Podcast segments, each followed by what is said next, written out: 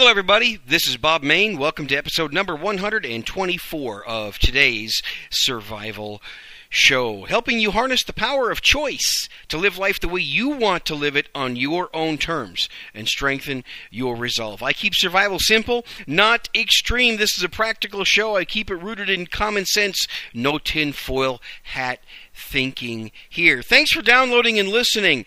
Uh, this episode, by the way, Happy New Year, everybody. I just want to say, Uh, hope you have a good twenty eleven. This episode is more about planning, uh, and actually more so about training than it is planning. You know, as, as some of you know, I do another podcast called The Handgun World Show. And recently, I had a chance to interview somebody that talked a lot about how training with a firearm pays off. Now, this is not a gun show. This is a preparedness show. I do believe that firearms is part of your preparedness level of importance, I guess, is what I'm trying to say. It should it should rank high. I would say learning to defend yourself should rank in your top three to top five list of preparations. Would you agree? Uh, it is a violent world out there. Things do happen. And since we talk on this show about what happens if there's a disaster, I can tell you, and any of you who have experience with being in a, in a disaster, you know, crap happens in a disaster, doesn't it? And people get stressed out and people get violent. But even before disasters happen, people get violent. And, you know, we, t- we sometimes look at a, a, a disaster as something that's weather-related or something that is terrorism-related uh, or something like that, you know, or, or even, you know, fires and explosions. That's what we tend to look at as disasters. But would you agree with me on something? Would you agree that a man-man who's, madman who is psychologically unstable, going into a school board meeting and shooting people, would you agree that that's a disaster? I think it is. I mean, that's definitely a disaster for the people that got shot at that day. And it ended up being a disaster for him because he took his own life. It could have been much worse. On December fourteenth, a guy named Clay Duke went into a Florida school board meeting and started shooting at people, simply because he was upset that somebody had fired his wife from being a school teacher a couple years prior to that. You can go on YouTube, YouTube and search Florida School Board Shooting all you want. I'll post a quick link to it if you want to look at it. But there's some good nuances about this that we can all learn from. This is a tragedy. This is an awful, unspeakable. I hate it when these things happen. I really do. I hate it when these things happen. But every time one of these types of shootings happens, you know what it reminds me of, folks? It reminds me that evil and violence still exists out there. Yes, I said the word evil. Yes, my faith teaches me that evil does exist. This is not a religious show, and it's not a political show. It's about common sense preparedness. But you know what? Things happen. Whether you believe it's evil or not, let me tell you, bad things happen to good people. I'll say that again. Bad things happen to good people. And this is a situation where people were being sheep. People were being sheep and didn't believe that something could happen to them. That's the big danger I think a lot of people find themselves in. They believe that something can't happen to them, and it can, and it does. So I have a guest that I'm going to interview on this show. If some of you listen to my Handgun World show, you've already heard this. If you don't listen to my Handgun World show, then now you're going to hear it. Um, John Hathaway is a firearms trainer, and he teaches for uh, Pro Arms. And he and I had a chance to talk recently, an interview about the Florida school board shooting on December fourteenth. John has studied this. He studied a lot of different ways. He's looked at all the transcripts, all the videos, all the data related to this. And even if you're not into guns, folks, again, this is not a show on guns. I know some of you listen to me from areas where you can't own guns. It's terrible. I'm sorry you live in an area where you're not allowed to defend yourself, but some of you listen to this show anyway because you want to gain all the knowledge you can about staying prepared. Thank you. If you do live in an area where you can protect yourself with a firearm and you're not doing it, maybe this will wake you up. Maybe this will make you think. So every once in a while I put out a podcast on firearms. You know, about every five or six shows or so, I talk about uh, guns and being prepared with your, with your firearms for self-defense purposes. Self-defense. Situational awareness. It's all part of surviving. Would you agree? It's all part of preventing as many disasters as you possibly can. And I'm a big believer in prevention. So I think you're going to like this interview, and I'm going to turn it on here in just a few minutes. Before I get into that, a couple of announcements that I want to share. The website is todays survival dot com, todays survival dot com. If you want to email me directly, bob at todays survival dot com is a great way to do that. If you're not a member of our forum, almost six hundred members on our forum, like-minded people that enjoy talking preparedness. We're a good civil group. We're a good enjoyable group to converse with. Consider joining our forum. There's obviously no charge, and it's a wealth of knowledge. If you do like my show, if I help you out and you want to support my show to help keep it going, there's a way you can support my show and get an excellent benefit as a result. I'm all about value. I recently did a C D and a digital download, which means I can just email you a link and you could download it straight to your computer in M P three file format and put it on your iPod. It's a combination preparedness, common sense preparedness, and uh, shooting C D. It's about survival. It's about preparedness. It's about staying vigilant. It's about situational awareness, and it's about being proficient with firearms and things like that. It's a, a two and a half hours. It contains some excellent interviews, some excellent audio clips, and it's different than what you hear on this show. It's not the same information over and over again. That's only fifteen dollars. If you'd like to support my show, uh, it'll help support the cause that I do here. Go to todays survival dot com, click the Buy Now button. You can read about it, and you can make your purchase, and I will email it to you uh, as a uh, M P three download, or I can send you a flash drive or a C D.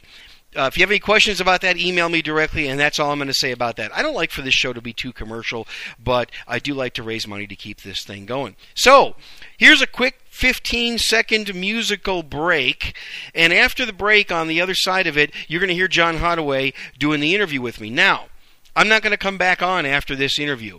Uh, you're just going to hear the music close out the show after this interview. So I'd like to say thank you for tuning in. Uh, this is Bob Main. This is Today's Survival Show, episode one hundred twenty-four. And I keep things practical, rooted in common sense, and help you do what you can with what you have, wherever you are. Thanks again for listening. Don't go away. Quick musical break, and then the interview. Thanks for tuning in, folks. Have a happy new year, and I'll catch you next time. Stay tuned.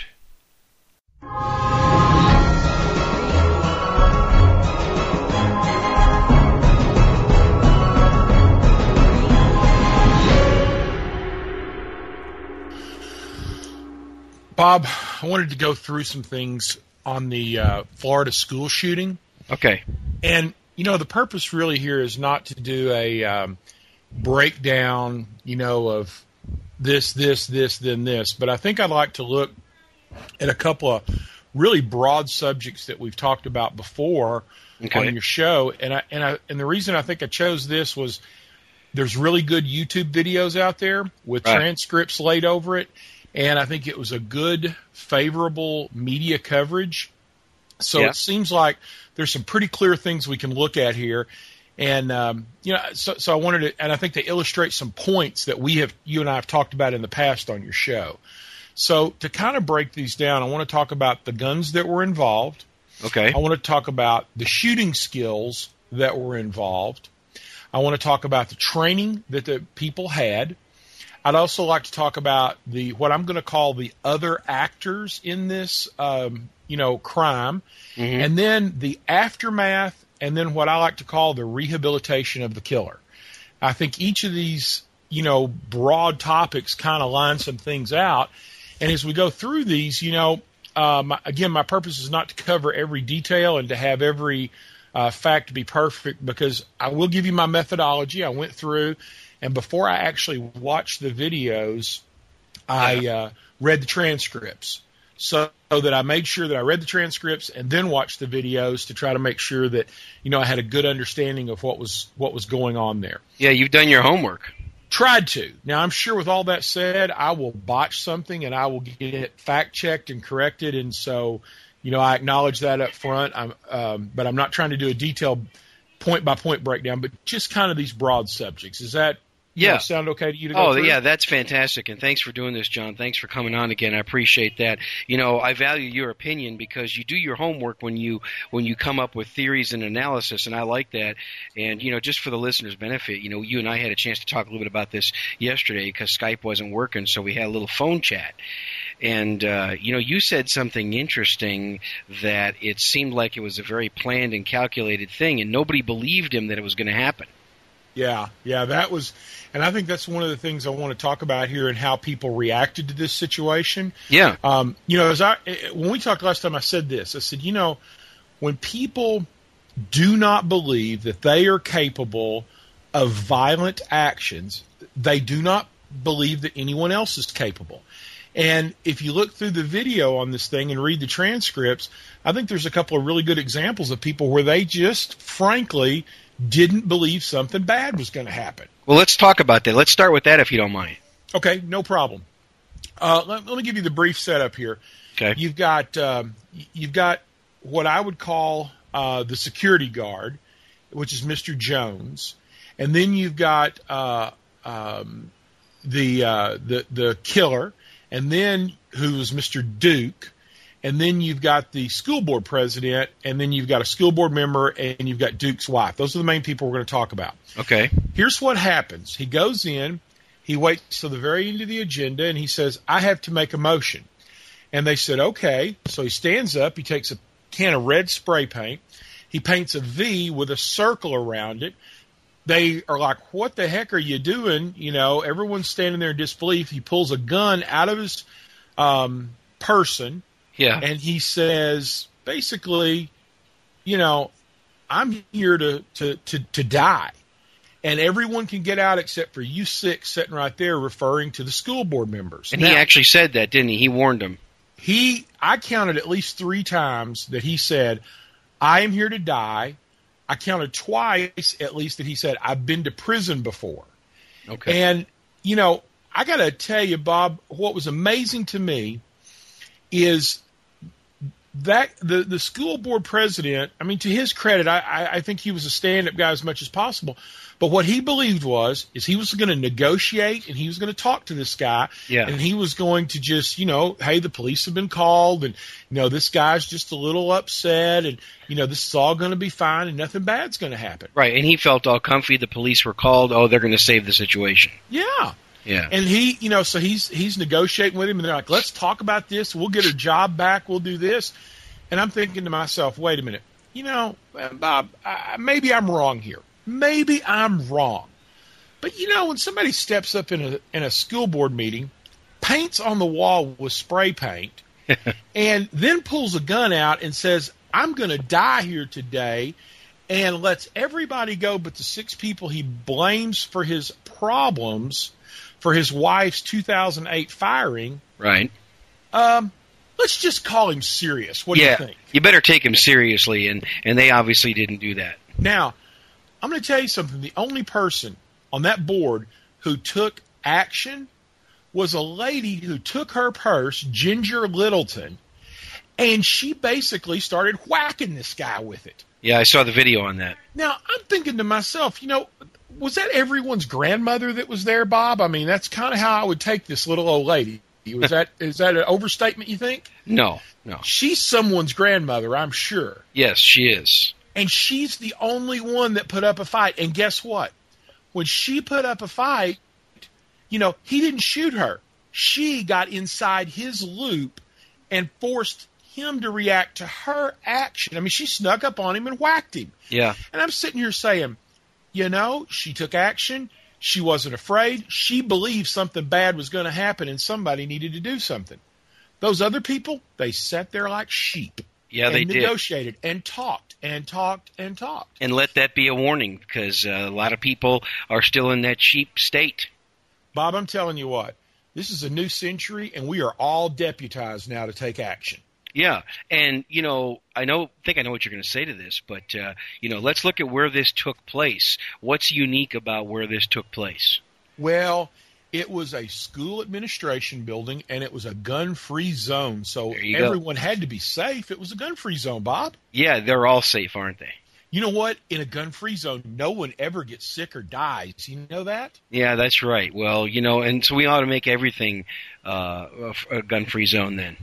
Because we all know that nothing bad is going to happen. I mean, I'll tell you something. That's the first thing I see. When I see a gun-free zone, it's like, there's a good chance I'm going to need a gun here. That's right. Yeah, you and I look at it that way, but a lot of people don't.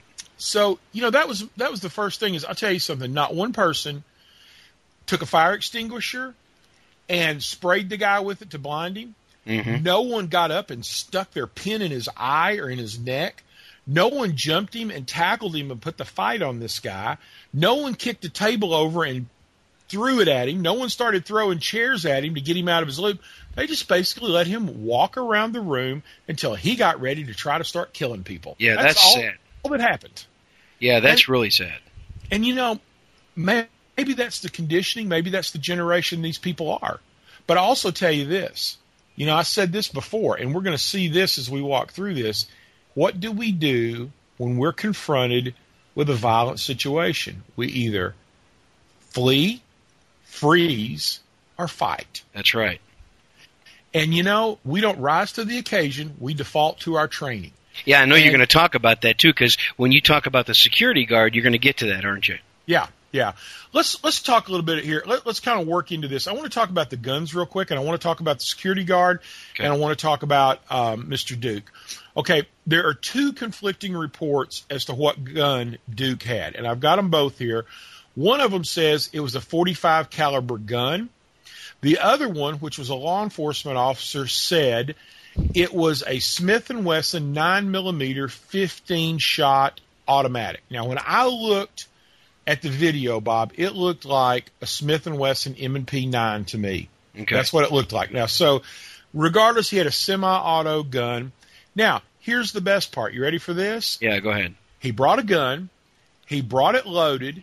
He also brought extra magazines, and a complete full box of ammunition. This guy came, hey, he came to the range to do some shooting. Yeah, absolutely, he did. So I, I'm reading here, I don't see a three eighty that he had on him at all. Huh. So anyway. Oh, touche, touche. Now, let's let's talk about Mister Jones, the security guard. Briefly to set this up.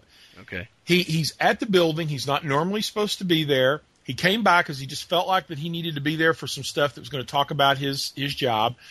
So he peeks in, and he sees the guy, and he sees what's going on. Okay. So what does he do when he does that? He says, and this is his quote, "I went to my vehicle, got my vest and some extra ammo because I knew it was going to be serious." Yeah, now tell now, everybody what he had on him.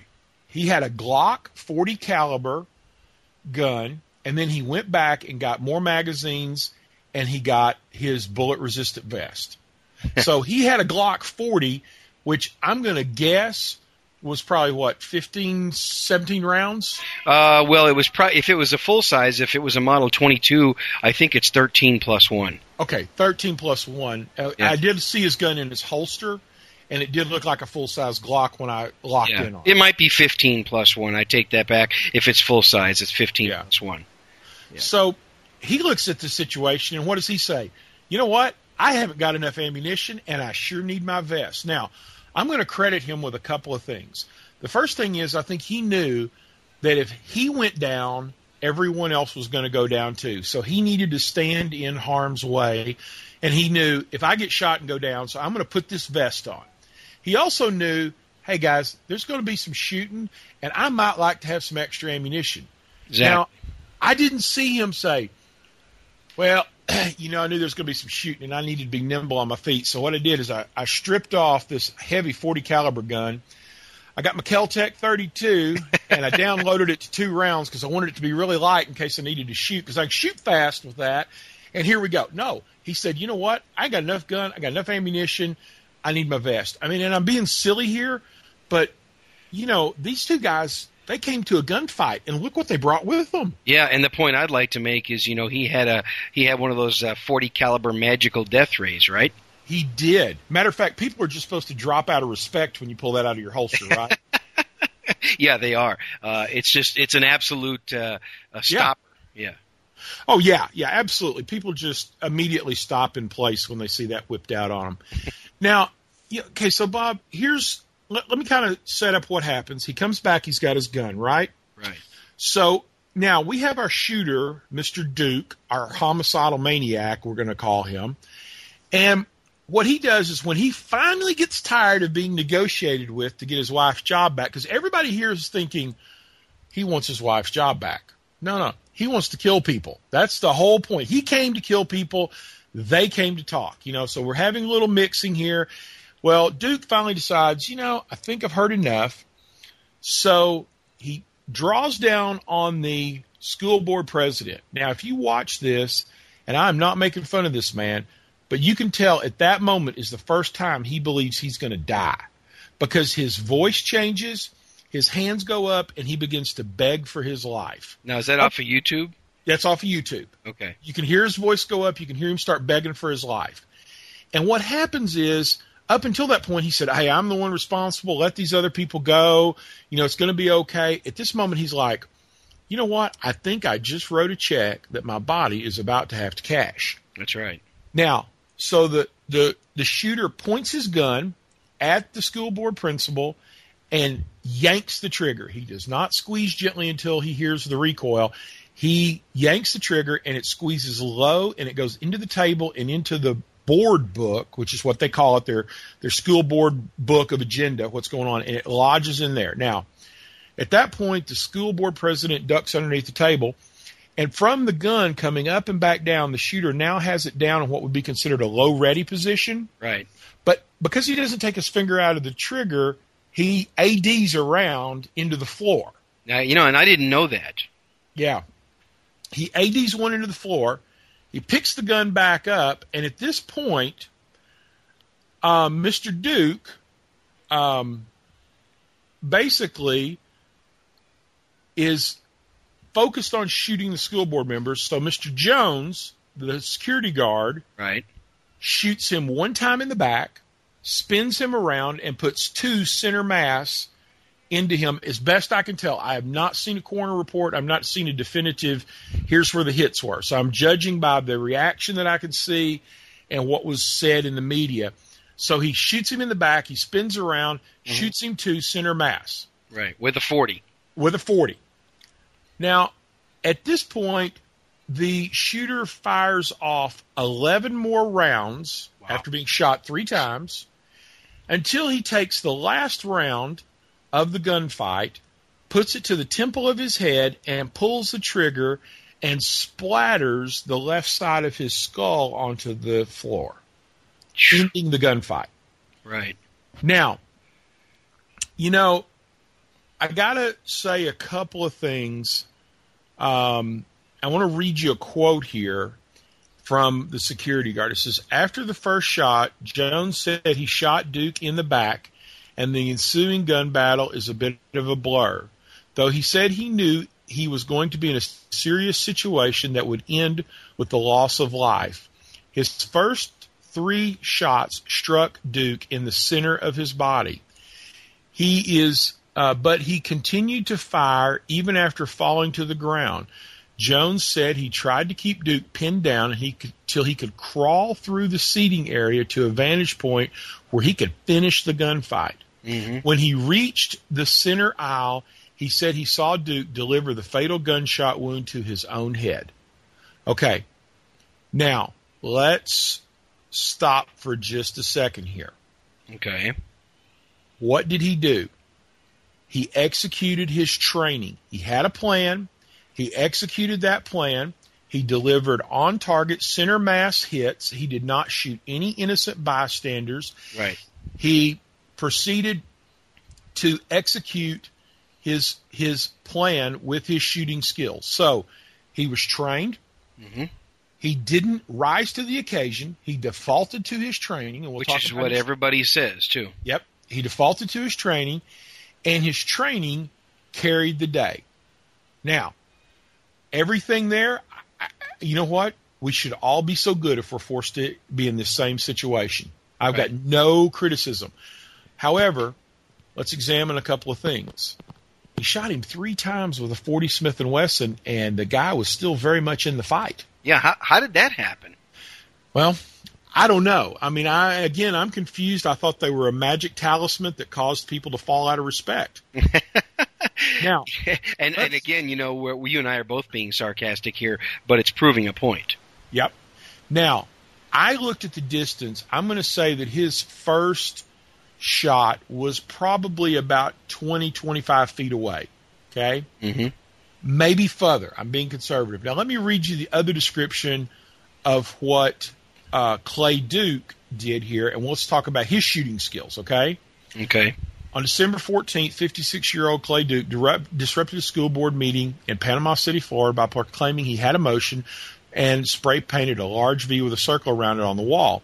In, apparently intent on avenging his wife's two thousand eight firing, Duke aimed his weapon at the school board members and fired several times, telling them he was planning to die that day. Duke's first shot, which school superintendent said was aimed directly at him from no more than fifteen feet away, okay. Mm-hmm. Now, how many yards is fifteen feet for you and me? Five. Five yards. Okay. Missed. That's when Jones burst into the room, began firing, shooting Duke in the back three times. Now, it says back here. The other one says center mass. I think he popped him in the back and then spun him around, from what I could tell, a shot. So there's some, you know, there's some different determinations here. But here's my point. From fifteen yards with a non-moving target, stationary, he missed. Then A D'd into the ground. You mean then, from, hold on a second, you mean from fifteen feet? fifteen feet. Right. He missed, A D'd into the ground, and the only shot that he hit anyone with was himself in the head at point blank range. Not very good shot. Now, hold on a second here. And, and, and, you know, Bob, bear with me. Okay. He had one of those easy to shoot nines. He shouldn't have missed, should he? No, he shouldn't have. So so we've got the deadly forty caliber that should have dropped him out of respect, and then we've got the easy-to-shoot nine. Heck, he should have shot all six board members in, what, two point two seconds or something, because he had a nine that's easy to shoot. Yeah, but he's not trained. Exactly. Exactly right. Training trumped everything in this situation. Yeah, it had nothing to do with, with caliber or anything like that. No. Whether it was a nine, whether it was a forty, whether it was a forty-five, right. What won the day here, what saved the life, was one man who was willing to act and who had training and acted upon that training. Right. That made the difference in this shooting skill agenda here, okay? Now, you know, let's let's let's talk about training, because I want to talk about, apparently um, there's uh, there's some training here that went on, and I want to talk about each one of these. Let's start off with school security guard Mike Jones says he is not a hero. He says he acted Monday night as he was trained, and in an attempt to save the lives of the school board members, mm-hmm. he insisted he was reacting to decades of training. More than twenty years of law enforcement training, including two decades as an officer with the Panama City Police Department, readiness training, it kicked in, and he said, I just tried to keep Jones pinned down. Now, here's the second part of his training that kept this man alive. You ready? Okay. Because there was still a lot of danger, even after this guy splattered his brains all over the floor. Guess who walked in the door with long guns? The police. Oh, okay. I didn't know that. And here's what he said. He said, I held my weapon up, my hands up, and said, Mike Jones, police, I shot the man. So what happens here is all of a sudden he shot him. He's done the right thing. People come in the door. They're saying, police, police, police. Everyone, you know, they want they want to see everyone's hand because they don't know who the shooter is and who's not. Right. So this guy didn't, you know, he did exactly what he was told to do. He identified himself, and he said, I'm the shooter. You know, I shot this man right here who was doing this. So he, he did what he needed to do. His training also told him, cooperate with the police and have a plan here. Now, I think that that's really important because if he had pointed his gun at the police, I think he might have caught a bullet, too. Oh, absolutely. There's probably no doubt. Yeah. And the police, by the way, had rifles. Just in case you're wondering, they brought a rifle to the gunfight. Yeah. Well, you know, the security guard probably didn't have one. We talked a little bit about that yeah. yesterday. I think if he had one, he probably would have. You know, I cannot imagine if I had had a howitzer attached to the back of my truck, I would have wheeled that in in that situation. You know? Yeah. Now, so apparently the shooter, his training consisted of lots of internet chat rooms talking about what a badass he was with a handgun. Yeah, good training there, huh? Good training there. He also had a lot of bitterness sopped up and had some conspiracy theories going on that everyone was out to get him. So apparently he had a lot of internet training that didn't pan out so well. Yeah, it didn't work. Yeah. So, you know, you look at it, and I got to tell you that uh, twenty years of training, and he mentions, you know, his readiness training. I mean, this guy was trained and prepared to act, and that goes back to my whole thing of, you know, get training. You mean the security guard you're referring to? Security guard, yes. Yeah. What also I think is interesting to point out here, you mentioned it yesterday when we were on the phone, that uh, Mister – it's it's Jones, right? Duke Jones? Mike Jones is the one who did the shooting. No, no, no, no. I mean, what's uh, Duke's last name, the guy that uh, – Oh, uh, the, Duke um, – let's see here. I'm looking – I'm trying to look it up right now. I can't – anyway. Clay Duke. Clay oh, Clay, Duke. Okay, Clay Duke. Clay Duke. Uh, he was a, a felon, wasn't he? Yeah. He actually said, I have been to prison before. Well, how did this guy – now? Wait a minute. Okay. I thought we have all these good gun control laws. Uh, didn't that stop him from getting a gun? You know, I'm shocked that it, it didn't, and I'm sure that Eric Holder's op, uh, opening an investigation right now as to how that he is actually able to get a gun with all the that the federal government does to keep us protected. Yeah, I guess all those uh, those government programs that, that Holder's putting putting out there, they're working, aren't they? Oh yeah, they. Well, you know, that and that dreaded gun-free zone, those two things really kept everyone safe that day. Yeah, yeah, it looks like it. Looks like it worked real well. Yeah, we're just full of sarcasm here. I, I know, I know. It's my medium. I'm an artist, and that's my medium. See, you're dragging uh, me into it, John. Yes, I know. This is from a man who played a song about shooting people in the butt with a B B gun. No, I put a disclaimer on that. Now. Oh, okay, okay. I put a disclaimer on that. I said, don't do this. It was just for funny. You know, Bob, that's like in the South saying, well, bless her heart. You know, you can say anything after you say that. That's like a disclaimer, you know. It, That's right. That's right. Know. Yeah. So, so you know, let, let's go back to a couple. Of, I want to I want to focus on a couple of quick things here. The aftermath of the shooting. Okay.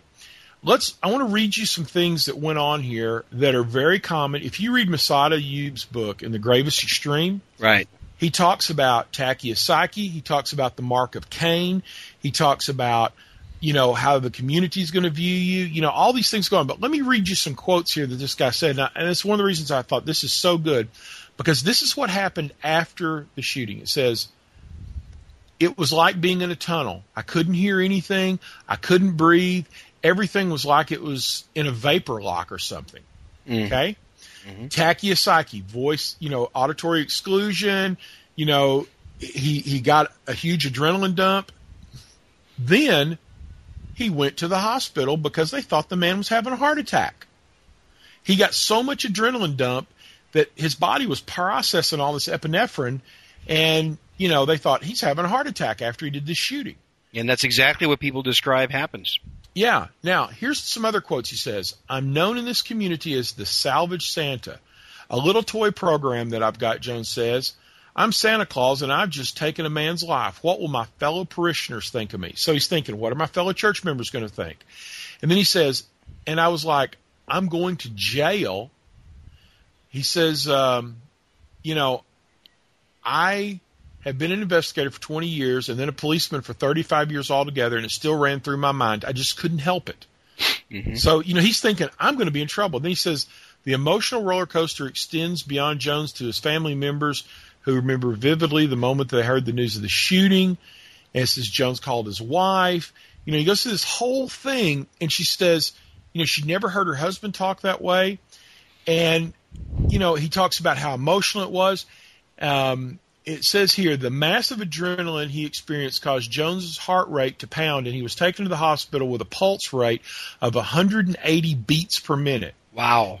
Doctors had trouble slowing his pulse, and in light of a heart complication he experienced last summer, he was sedated and kept over, overnight for observation. Now, you know, this guy, he's thinking, I shot this guy in the back, I'm going to go to jail. He's thinking, you know, I've ruined my my uh, ability to serve my community. Mm-hmm. I've ruined my family's life. He's down on himself. Yeah. And he did the right thing. Yeah, he did the right thing, and he's down on himself, and uh, that's an interesting uh, psychological phenomenon there. One last thing he says, Jones said he spent most of Wednesday with his pastor getting right about what happened. In his law enforcement career, Jones says he was in one gun battle previous to Tuesday mm-hmm. and had witnessed another, but he had never used deadly force.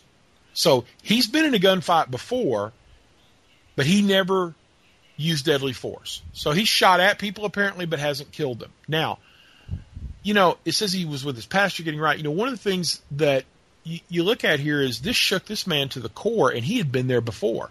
Right. Can you, can you imagine, you know, how someone's going to feel after they do this in less than heroic videotaped, you know, circumstances where everyone is saying what a great job he did. Yeah, and especially if it's somebody who's not law enforcement like Mister Jones.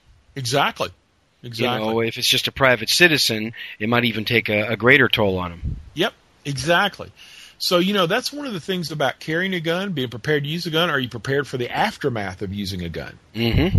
And, you know, a lot of people say, well, you know, when you've when you've killed men, your beer tastes colder and life is sweeter and the roses smell better. Well, this guy didn't experience any of that. He kind of felt like he'd messed his life up. Yeah, well, you know, all that chest-pounding stuff that people do, I don't like that. Yeah. Now, there's this last little point I want to go into here. Mm-hmm. It's what I called the rehabilitation of the killer. Okay? Okay. Now, let's start talking about, we got a dead man. You know, he, he, he came there to kill people, and he apparently succeeded in killing himself. But the shooter's wife says he didn't intend to harm anyone. Duke's wife said that Duke was uh, was likely uh, missed all the board members on purpose. Now he's a trick shot. Oh, give now me a break. He, yeah, now he can shoot at people, and he misses them on purpose. Okay? Give me a break. Yeah, right. Uh, he didn't want to hurt anyone but himself. So she's making excuses for him. Yeah. She said he was a gentle giant. He was just trying to stand up for her after she lost her job as a special education teacher in two thousand eight. Basically, he loved me, and he loved his family, and he was just trying to have people stop, as he would say, dumping on me. Hmm. Hmm. Okay. Duke's wife said he was bipolar and took medication for mental health illnesses. Well, wait a minute. Let's see here. Hold on. Let me see if I got this straight. She was fired in two thousand eight. This is yeah. two thousand ten, right? That's correct. Okay, so even assuming with calendar and everything, I'm thinking that's got to be at least two years ago. Right. Okay. Um, you know, it's a horrible thing to lose a job. I mean, you know, I, I'm not mocking that at all, but I'm saying, you know, after two years, I don't think the school board was still picking on her somehow. I mean, I, I don't think they were like, you know, driving by her house pointing fingers or anything, you know. No, I, I doubt I, it. I doubt it. Yeah. So I'm kind of thinking, well, maybe this gentle giant who'd been to prison, who came to die, who painted on the wall, who had conspiracy theories, huh, well, maybe he's not such a great guy. Maybe not. But you see, this is already in the media. You know, now we have what I like to call the no-fault killing. Mm-hmm. That's, um, yeah, you know, I, I don't, you know, I don't know. Maybe he wasn't a bad guy, you know. Listen, here's the other thing. You know, police said Duke had planned the attack very carefully, t- carrying two full clips of bullets. Yeah, that sounds like some pretty um, uh, intense planning there. I mean, like he, he definitely – I mean, he took a, an extra fifty rounds with him too. Now, the date of the attack, December fourteenth, was circled in red on the calendar in Duke's home. Mm-hmm. Investigators said. And before he was wounded, Duke fired fourteen shots, none of them hitting their targets. Now, I'm thinking for a guy who didn't go to hurt anyone else, yeah. if he just wanted to die, did he have to fire fourteen times? No, he didn't have to. He only had, yeah. to, he only had to fire once. Um, he said he had made up his mind that he was going to die today. He said it several times, I'm going to die. Right, and they still didn't take him seriously. That's what's, what's amazing to me. Yep. So, you know, I, I guess out of all this, you know, come down to a couple of things. First of all, before anything else matters, you got to believe that bad things can happen, and you got to be prepared to take action. Yeah, you do, and I'm glad you said that. And, uh, you know, I want to emphasize that point because, you know, that used to be me thinking that way. And the second thing is, you know, I did quite a bit. We've mocked the forty, we've we've mocked the nine, mm-hmm. you know, we've said silly things, and and, and and you know, all I'm going to say is I think if either one of them had a forty-five, this would have turned out differently. Okay. okay. Okay. No, what I'm saying is is that caliber played very little in being able to hit. Yeah. It played very little in the ability to do a one-stop shot. Right. It all of these things that we spend endless hours debating, in my mind, the only thing that made a difference here was training. One well, guy yeah. had it and one guy didn't. I agree with you. Um, it looks like caliber made zero difference here. Exactly. And uh, you know, you know, you're exactly right. I mean, the guy with with the caliber that was supposed to be the easiest to shoot did the most missing. And the one who was supposed to kill everybody was simply whipping it out of his holster, shot him three times, and uh, guy still got off about ten shots after that. Yeah, yeah. And, you know, I'm glad you're bringing this up because you do have to, you know, people have to start believing that these things can happen. And uh, it's so unfortunate because, uh, you know, they didn't they didn't take this guy seriously. And I, that's I think that's how people get themselves in trouble. What did you say yesterday? Their uh, their alert level was like on on white or something like that? Yeah, they were conditioned white. Let me let me let me say one thing. This is a quote from the um, the, the school board president said this. He said, even after the shooting was done and he came up from behind the desk, do you know uh-huh. what he said?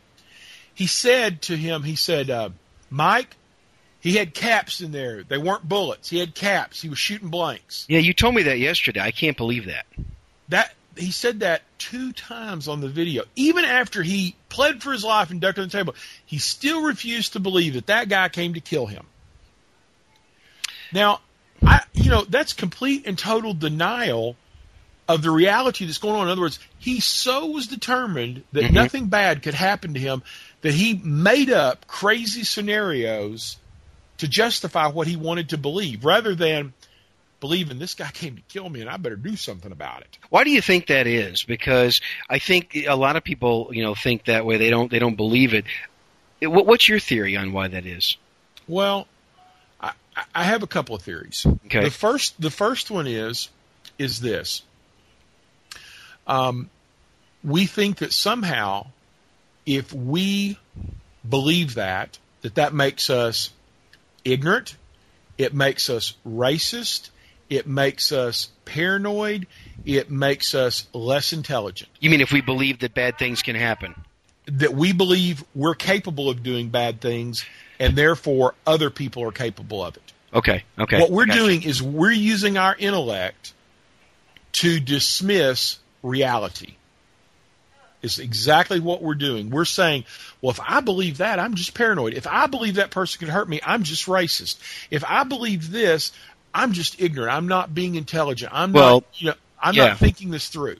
That's true, and it sounds like because the reason they believe that is, is that's what people have told them all their life. Well, and and I'm saying that part of it is is a lot of these people have been so removed from any violence in their life that they have no personal experience. They haven't been to war. They haven't worked in law enforcement. They've not witnessed anything. They have no basis, no training, no frame of reference. I mean, it's it's sort of like... You mean like me? Well, no, but but, but Bob, what what I'm saying is this. I'm joking no, there no, because somebody it, has excuse, uh, accused me of not having a frame of reference. Well, Bob, let me put it this way. I don't believe you personally have to experience everything to believe it could happen. Right. But let's just look at something. You take the four-minute mile, and they said that could not be broken. But That's as right. soon as someone broke the four-minute mile, how many people broke it after them? Uh, many, many, numerous. I mean, it was like I think it was like a hundred of them in the in the next five years after that. Exactly. Yeah. What I'm saying is, is that because people believed it couldn't be done, it couldn't be done. But once people believed it could be done, it became easy to do, right. relatively speaking. Right. Well, I'm saying the same thing here about violence, and I'm saying the same thing here about these situations. When people have no frame of reference and they believe it can't happen to them, they will not process information rationally to examine what's happening around them. Yeah, you're right. You know, this kind of reminds me. Here's an example I want to throw in here. You know, uh, I'm in the uh, in the security business, security alarm business, and there are so many people that wait and, and, until something happens before they put an alarm in. They, they wait until after the fact. Before that, they believe it'll never happen to me. I'll never get broken into. Bob, my question is, can you get my home alarm out of test mode for me? Yeah, I will. After we're okay. done here, I'll call you and tell you how to do that. Okay, good. Yeah. Do you have a wire cutter? um, no, I've got a reciprocating saw. It'll take care of anything. Yeah, um, okay, good. You know, Bob, I, you know, I guess the thing is, is out of all the things that we we have come back to repeatedly, yeah, they all begin to be dismissed as, you know, it's mental preparedness, mm-hmm. believing that it'll happen. It's training, being prepared for the moment that it'll happen. And it's acting upon that training. It's it's not believing, oh, all of a sudden I'll figure this out and I'll react correctly. No, you need to be trained. You need to let you know your training take over, and you need to follow through with that. Yeah, and you know, your analysis of this whole event really brings that out to light in in a good way. Um, good job, John. That's uh, uh, you, you know you, you've you've done a good a good job analyzing this and making that point. Well, and I want to give a disclaimer again. I may have some things out of sequence. Mm-hmm. There's there's various pieces of information. I've done my due diligence to try to make sure that I've covered, you know, multiple accounts, because depending on which source you go to and at what point it was reported, you know, there's different information. So, you know, I may have things out of sequence. I may have a few things here or there, but I think the basic tenets of what we've talked about are, mm-hmm. are pretty sound in this encounter. So, please don't light me up on the boards if you look at the video and I, I've missed something that, you know, I should have gotten. I'm yeah, sorry. I hope people don't get that picky, because your point is good here. And uh, I got a question, though. You know, you and I talked a little bit about this yesterday. What do you think about if somebody in the audience or somebody in on the school board had been armed? What do you think the chances would have been? Well, Bob, I can tell you this. You know, If if someone had been there, mm-hmm. who was trained and who was armed, mm-hmm. and who was not apparently known to this guy, and he pulled that gun out after he painted that V on the wall and told everyone to leave, at that point he would have been easy pickings for sure. somebody, and it would have been over with quickly. Possibly even any- before any shots were fired. Absolutely. Yeah. The, the second thing is is this. I think if the school board members had had a gun and someone was not afraid to act, it would have been over instantly as well, because this guy was standing out in the open. He was making himself a target. He was moving around, mm-hmm. but he was close enough, and he wasn't, you know, he was panning back and forth. So you could have easily gotten your gun out, gotten it into a low ready position, two-handed grip, popped up, and just let him have it. That's right. Now, yeah. now I'll say this. I'll go one step further. Bob, if I had been in that audience and he had pulled out that gun and I had not been afraid to act, I could have taken that gun away from him, because he was prancing around with the gun in one hand. He was waving it like it was a pointer, and he had his other hand in his left hand pants pocket. He had a jacket on, and I'm telling you that he could have gone to the ground. You know, a couple of, of knee strikes, a couple of elbow strikes, mm-hmm. you know, maybe sticking a ballpoint pen in his eye might have settled him down a little bit. You know, maybe maybe some knee, you know, knees to the common peroneal. I mean, this guy would, I mean, he was in his fifties. You know, mm-hmm. you, he could have been, you know, he was not a linebacker. He was a big guy. Yeah, he was a big guy, but it doesn't look like he was a real uh, physical specimen by any means. But, but I'm telling you something. If somebody besides Grandma and her purse had jumped on this guy, he probably would be sitting in jail right now instead of dead.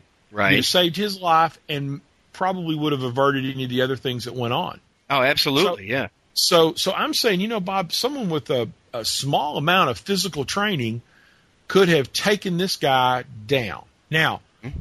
I got to say something. You know, if I was sitting in that school board meeting and it was a choice of me taking him down or getting my family out, mm-hmm.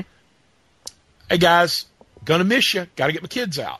You know, I mean, you gotta you gotta be clear what your responsibility is. And I would have taken care of my family first, and then tried to contain. Try, I mean, listen, you know, Mike Jones, the security guard, had the plan. He said, you know, you locate, you contain, you eliminate. You know, I mean, right. that was his drill, and that is the drill for a shooter. You know, I mean, you got an active shooter in that situation. That's exactly what you want to do. But let me say something here too. This guy fulfilled every tenet of an active shooter. He came with lots of ammunition. That's right. He got the group down to the size he could control. and he intended to shoot and kill people until he was dead. That was his plan. That was his plan all along, yeah. And you can judge that from his actions. So he fit the textbook example of active shooter in a public situation. So I can tell you, you know, if if you were sitting in there and he had dismissed everybody and you were on that board, mm-hmm. let me tell you what, Bob, in reality, had Mike Jones not acted and you were sitting on that board or I was sitting on that board, I'm convinced there were two choices to be had. Choice number one was to die there like livestock mm-hmm. or to take the fight to that guy. Because let me tell you something. When he got done talking, he went to the gun, did he not? Yeah, he did. Okay. So those are the two choices you had. You get to pick how you die today. You know, that's unfortunately that might have been your choice, but I would have rather have at least said, you know what, I'm going to die going out than than sitting here like sheep. My actual yeah. choice would have been, I'm going to let him die today as opposed to me. Exactly. I, I would have taken it to him. I would have granted his wish uh, a little bit earlier than he wanted it to be granted. I mean, I'll tell you something. The first thing is take your belt off if your pants aren't going to fall down and get that thing ready and just whack him with that belt buckle a couple That's of right. good times across the face. That usually makes it a little harder to shoot, you know? I mean, oh, yeah. It's going to stun him quite a bit. You know, how about taking that Spyderco out of your pocket and jab it in him and open him up a little bit and see if you can reduce his blood pressure some, you know? And you don't I mean, have to be real trained with that to be able to pull that off. I'm telling you what, there was a fire extinguisher I saw in the room. Mm-hmm. I'm going to tell you what, I'd have taken that fire extinguisher and sprayed him in the face with it and then clubbed him in the head with it. I mean, there's a number of ways. I'm not a violent guy, but, you know, yeah. I mean, I renounced, I renounced personal violence years ago. But in that situation, there's a time to bring it to bear. And I'm saying the thing they all lacked was made up their mind they were going to do something. Yeah. Yeah. They didn't lack that willpower to do that. That's that's a very good point. Very good point. Uh, this is good, John. This was uh, this was very good, a, a great analysis, and I appreciate you coming on and talking about it because uh, you've done your homework on it and you've studied it and you've made very, very valid points for anybody that, that wishes to defend themselves. Bob, I, I just think that for me the unique part was everyone could go out here and look at this video. There's one out there on the Internet that combines multiple – it's on YouTube. It combines multiple angles – with the transcript of what they're saying. So you can actually read the transcript of everything. That's what I would encourage everyone to, to to look at. And then there's several of them out there that show the different press conferences and the interviews that I've pieced together out of these transcripts. And I, I think if people go out there and look at look at these videos and and read the transcripts, you kind of come to the same conclusions I have here probably. Yeah, would you do me a favor? Would you email me the video uh, that has all the different views, and I'll put that in the show notes. I will do my best to find them and email them to you here shortly. Yeah, if you can find them, email them to me, and uh, that would be great. John, thanks again. I appreciate it. And uh, this is being recorded before Christmas, so have a Merry Christmas. Bob, thank you so much, and, and uh, stay safe out there. Yeah, I will. Take care. Thanks. All right, bye. Bye.